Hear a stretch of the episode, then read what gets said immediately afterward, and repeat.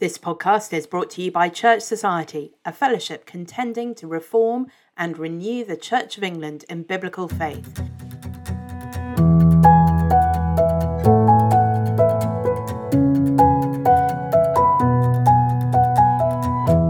You'll find more information about Church Society and all the things that we do on our website, churchsociety.org. You'll also find there the full archive of the podcast. Hello, and welcome to this episode of the Church Society podcast. I'm Ros Clarke. I'm the Associate Director of Church Society, and I'm the host of this mini series on our podcast looking at the Church of England. If you haven't already listened to previous episodes, you can find them listed on the podcast page of our website, churchsociety.org, or on your podcast provider of choice. In this week's episode, we're coming right up to date, thinking about what's happening in the church at the moment with respect to what are called the prayers of love and faith. In recent years, the church has been going through a process known as living in love and faith, which included courses that were run in churches, deaneries, dioceses, uh, all sorts of surveys, focus groups, all intended to enable members of the Church of England to discuss openly and honestly and hear from those involved in matters of sexuality and also gender. The material produced included a book, a suite of online resources, links to academic and theological papers, as well as videos and podcasts at a much more accessible level. This process concluded uh, in 2022 and in early 2023, the House of Bishops responded by producing the draft proposal of what was then called the Prayers of Love and Faith. These prayers of love and faith included prayers that could be used uh, to celebrate people in same sex relationships in a church service with features such as the exchange of rings and the making of vows. This was not same sex marriage.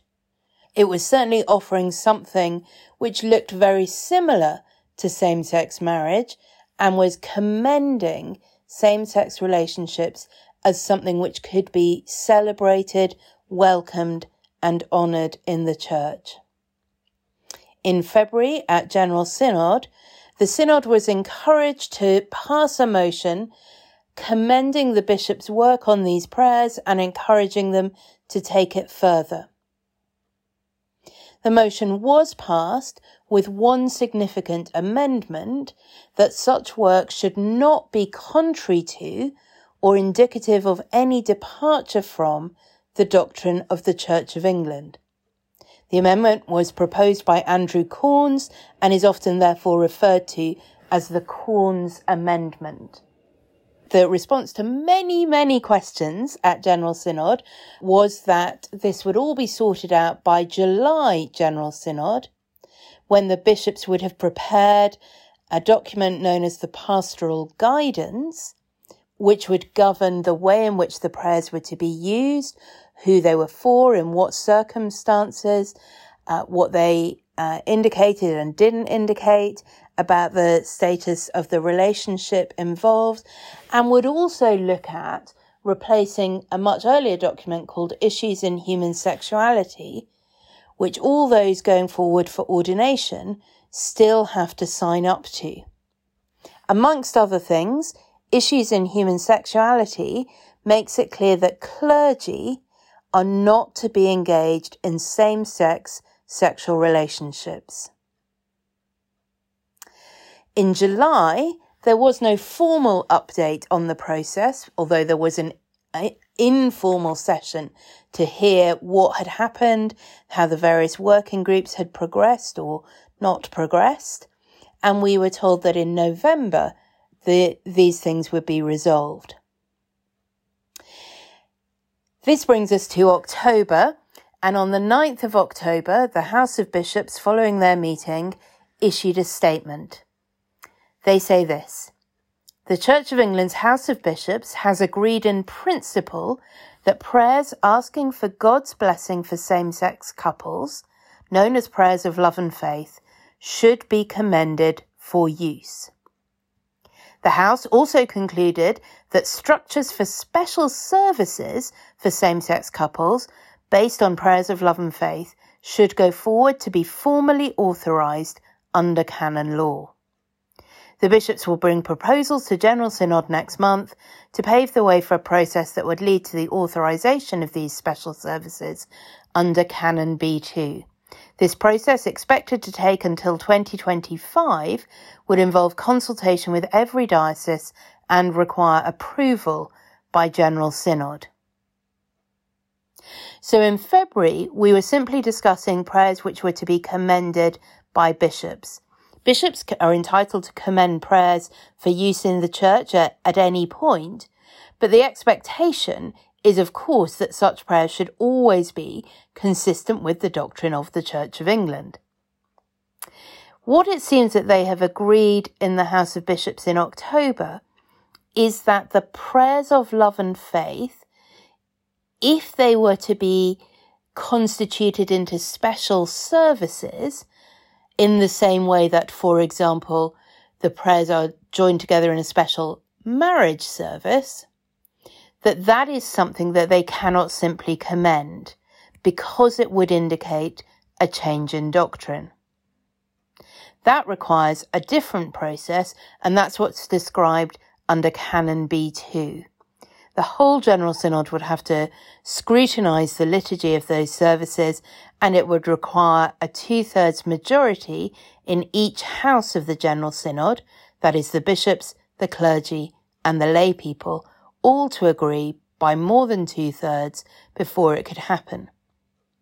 However, those same prayers not in the context of a special service, but used within, for example, an ordinary Sunday service or a regular midweek service, can apparently be commended right now without that indicating any change in doctrine. That's where we were at on the 10th of October, and some of the interviews uh, that you'll hear in this podcast with Kirsten Birkett and Lee Gatiss took place after that announcement had been made. Since then, on the 20th of October, the formal paperwork, which will be presented and debated at General Synod, was published. That includes a 100 page document explaining precisely what the bishops intend to do and why. Some of what uh, you'll hear discussed in the podcast isn't completely consistent with what the bishops later published on the 20th of October. So as we go through, I will just make some corrections to some of what Kirsty and particularly Lee said in the light of later developments. It is really hard to keep up to date with what is happening on these issues. I was unsurprised to note uh, in a Church Times article recently that one bishop had told the Church Times, as soon as you think that you've decided something, they come up with something else. It's certainly true that what the bishops were discussing back in September as a way forward is not what was later uh, agreed on in the statement on the 9th of October, nor indeed in the published paperwork on the 20th of October. Things are changing very rapidly. As we record this, it's almost a week to go before General Synod, and no doubt after that, things will have changed again. But I want to begin this podcast with just a, a reminder following on from the, our episode on the doctrine of Church of England, what the Church of England's doctrine is on this issue and why it matters. The doctrine of the Church of England holds that marriage is between one man and one woman for life.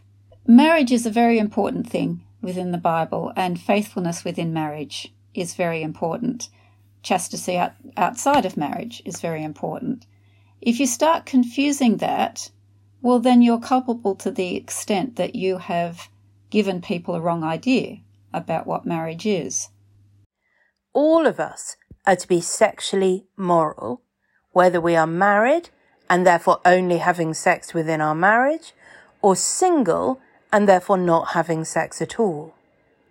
If marriage is only between a man and a woman, then all same sex sexual relationships and sexual activity must be sinful. In our episode on the doctrine of the Church of England, we spent some time discussing which doctrines are essential, that is to say, which doctrines matter for, for salvation and which do not. Is this doctrine of sexual immorality really an essential matter? The point at which something like same sex marriage becomes a serious issue is the point of salvation. Uh, if you look at verses like 1 Corinthians 6, and it talks about habitual sex- homosexual behavior as something that will exclude people from the kingdom of heaven. And that's a really serious matter, and we must not let people be deceived about that. That is just unkind and unloving to teach people that God will accept something that he won't accept.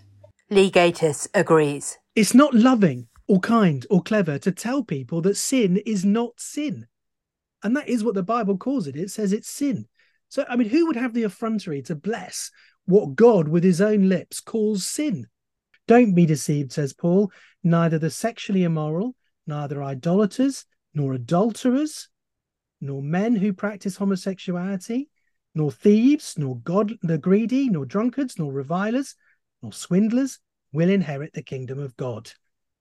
These things are explicitly said to exclude you. So if you are an unrepentant drunkard, if you are an unrepentant adulterer, or if you're an unrepentant sexually immoral person of a heterosexual or homosexual persuasion, then you will not inherit the kingdom of God. Those are not positions in life, states of life to be blessed and rejoiced in. They are things to be repented of, to be washed, sanctified, justified from through the Spirit of God. That's what Paul says in 1 Corinthians 6 there. The reason then why this matters so much is not that sexual sin or same sex sexual sin is particularly worse or different from other sins, but that it is being blessed as if it is not sinful. If the Church of England were to start commending prayers blessing thieves for their burglary or blessing adulterers for their adultery, we would equally be in outrage to the idea that we would bless anything which God tells us is sinful, is what is so serious. So at that point, it does become a very important issue that the church must te- teach the truth about, no matter how hard that is. And it is hard. It is hard to teach because we don't want to upset people. We don't want to offend people unnecessarily, but we want them to know the truth People have a right to know what God's truth is. Something like homosexual sin is not a worse sin than any other sin. Sin is sin. Uh, gossip is a sin. Uh, anger against others, uh, you know, habitual anger can be a sin. And there are many sins that we are far too quick to overlook because they're more socially acceptable. The problem is when you habitually accept sin as being normal or good, then you are distancing yourself from God and you are distancing yourself from the kingdom of heaven. God will accept all repentant sinners. He calls everyone to himself, and Jesus can save anyone. So we want people to repent and come to him. And that invitation is open to anyone, no matter what their background. If you re- reject that invitation, if you say, No, I want to continue in my sin, even after I've been made aware that it's sinful and what the Bible says on it, that just becomes a habitual rejection of God and his salvation. It's clear then that same sex sexual activity and sexual relationships are sinful. Why does it matter so much that prayers are being commended for use in Church of England services and indeed services themselves are being proposed for scrutiny and approval at some point in the future. Liturgy is the forms of words that are actually used in church. And so they are a vehicle for teaching people what doctrine is. And that is traditionally how most of the teaching of doctrine in the Church of England has happened. It's through people repeating the liturgy day after day, week after week, and so learning this is what the truth is. Uh, that is, uh, liturgy is meant to be reflecting true doctrine. Uh, there should be no distinction between those things. And so, uh, a liturgy that does not teach true doctrine is a wrong liturgy within the Church of England. It, it, there should be no means by which it can be authorized. It says in the 39 Articles that the Church does have power to decree rites and ceremonies and liturgies and so on, and it does have authority in matters of faith, in controversies, and yet, Article 20 goes on, it is not lawful for the Church to ordain anything that is contrary to God's word written.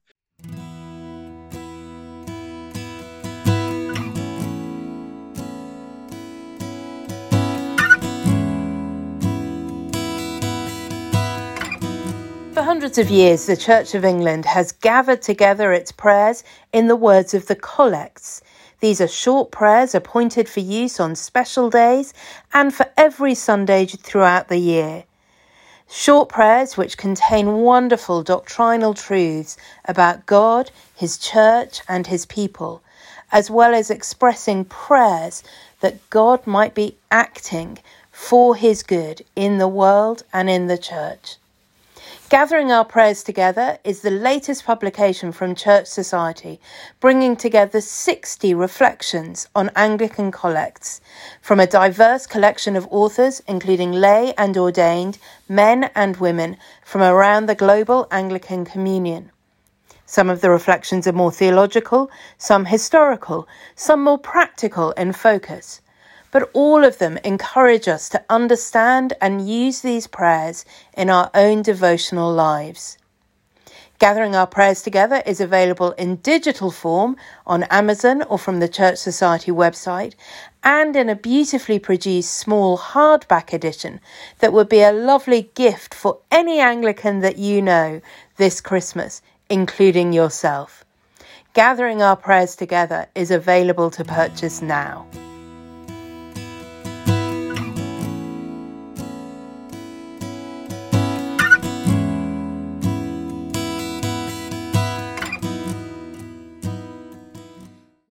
The latest statement of the bishops. That is the statement made on the 9th of October. Tells us what their approach is going to be to getting their will through the synod. And um, their will is that they're going to commend certain prayers of love and faith to be used in blessings of same sex couples they're going to commend their use, which can be done under canon law for prayers on the bishop's authority, provided that those prayers are not indicative of a departure from the Church of England's doctrine.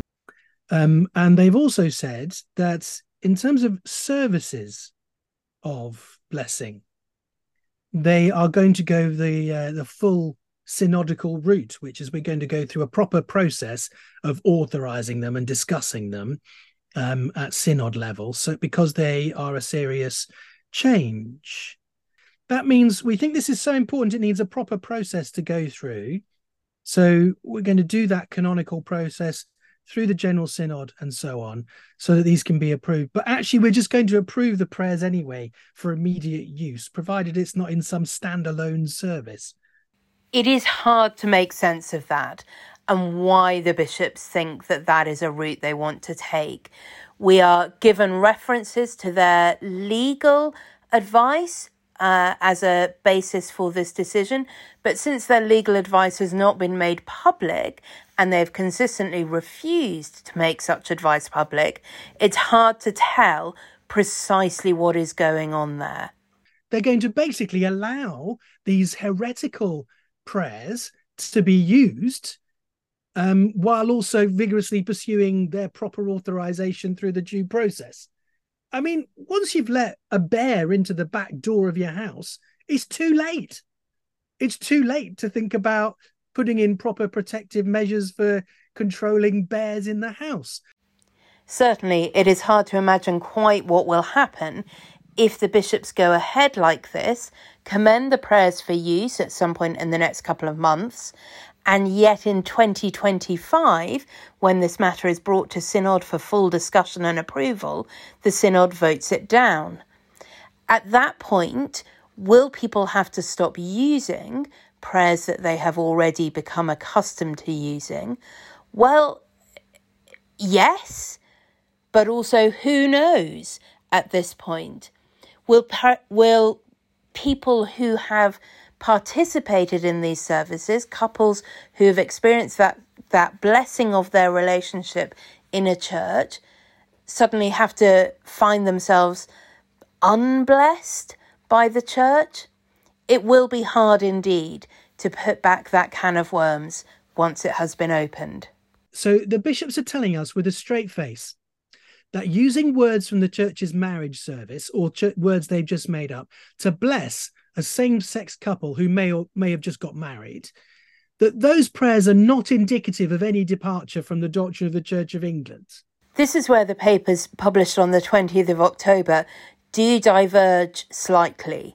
In those papers, it seems to be the case that the bishops are arguing they do constitute a change in doctrine, but not a change in doctrine in any essential matter.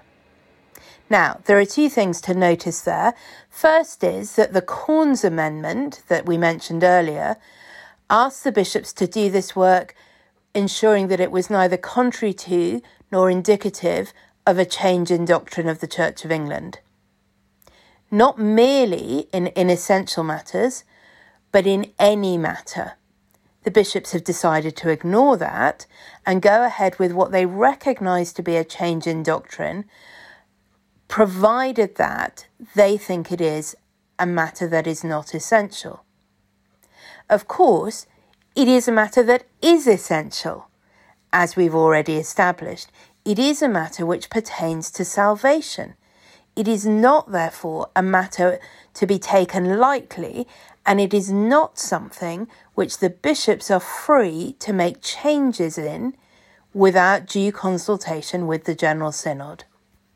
There's nowhere in scripture, nowhere in the teachings of the early church fathers, and nowhere in the Reformation formularies or laws of the church, nowhere that says any kind of same sex sexual relationship or any kind of sex outside of male female marriage is pleasing to God. It, it, it's not a state of life that enjoys God's blessing, but rather in those all those sources of Anglican doctrine, it's exactly the opposite. Indeed, this is a change of doctrine, and it is a change in doctrine coming from the bishops.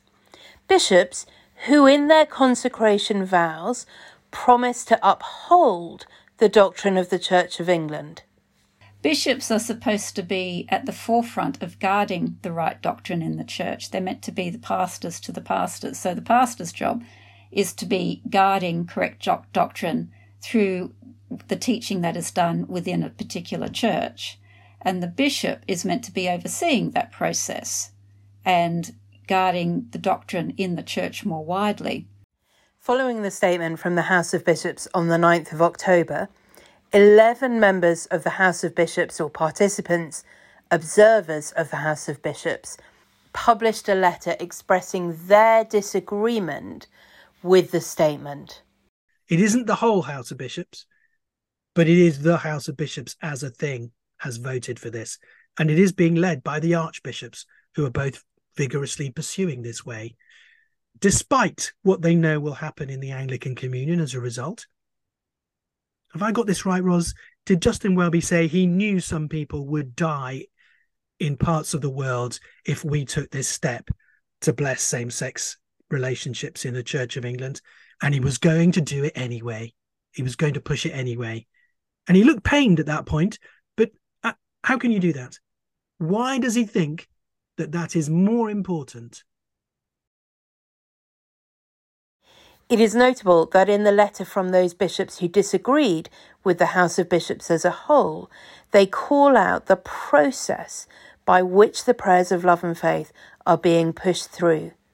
Of course, there are theological disagreements, and those are extremely serious, but it is extraordinary to see bishops calling out their fellow bishops for failing to follow due process in this matter. It is at least incumbent on those who want to change to do things with due process, to do things with persuasion and putting forth an argument. What we have at the moment from the House of Bishops is contempt. They are being contemptuous of the rest of the church. They're not following due process.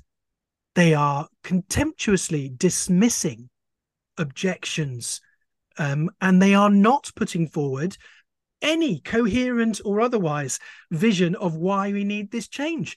They don't start with the Bible and theology and then show us why we must have these prayers. No, they haven't done that. They haven't even shown us the legal advice as to whether these things are possible legally. They are contemptuously ignoring the need for theology and for legality. They're just going to push it through with their power. If we are going to bless same sex couples in church, no doubt those issues of process will be raised during the debates in General Synod. Lee Gatiss again, explaining the really serious consequences of pushing forward with such a change in doctrine. If we're going to have same sex marriage in church at some point, it is possible that those things can happen. It's happened in other churches. But to do that, we will have to change what we say about the Bible because it will no longer be clear and honest that we're actually following the Bible. We will have to change what Article 20 says because that says we can't ordain anything that is contrary to God's word written. That doesn't just mean ordain ministers who believe these things, but we can't set down anything or prescribe something to happen that is contrary to God's word written. And since this so clearly and obviously is, we'll have to unravel the whole Reformation settlement of the church and unpick bits of the 39 articles and the Book of Common Prayer, which says marriage is for a man and a woman, a bride and a groom. Um, so all of it's got to go. What we say about scripture, what we say about the teachings of the early church, um, which which is all completely against these uh, new developments, and we'll have to unpick everything in article in canon A5 about what the Church of England's doctrine is. And that's why it's so serious when the bishops say to us that this is not a change of doctrine, because it's not just a change of doctrine, it actually unravels every single part of the Church of England's doctrine as it is plainly stated. Unless we don't trust what words say anymore, unless words can mean absolutely anything you want them to mean, it is clear that this is a change of doctrine and unravels everything. And that's sad. The dissenting bishops also are firmly of the view that we need to adhere to the commitment made to bring the prayers of love and faith, the pastoral guidance, and pastoral reassurance, including whatever formal structural provision is necessary, to Synod as a single package rather than doing so in a piecemeal fashion. The pastoral guidance, as we mentioned, is to do with how the prayers are used, for whom and in what settings it's appropriate or not appropriate to use them. It also concerns the conduct of clergy with respect to same sex relationships, civil partnerships, and civil marriage.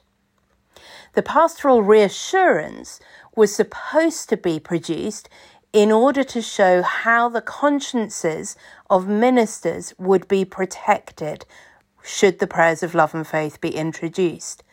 In February, it was made very clear that the use of the prayers would be up to the conscience of the individual clergy person.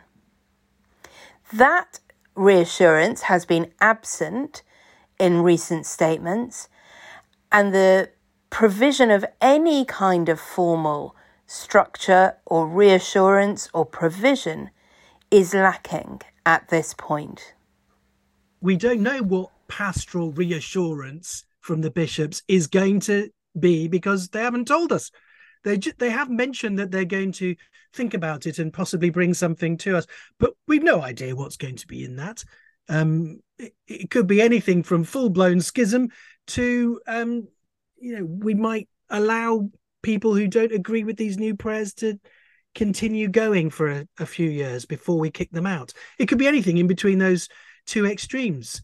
Um, I think it does mean that they've been listening a little to those who say these new prayers of love and faith and the whole idea of same sex marriage in church, which is what people are also pushing for.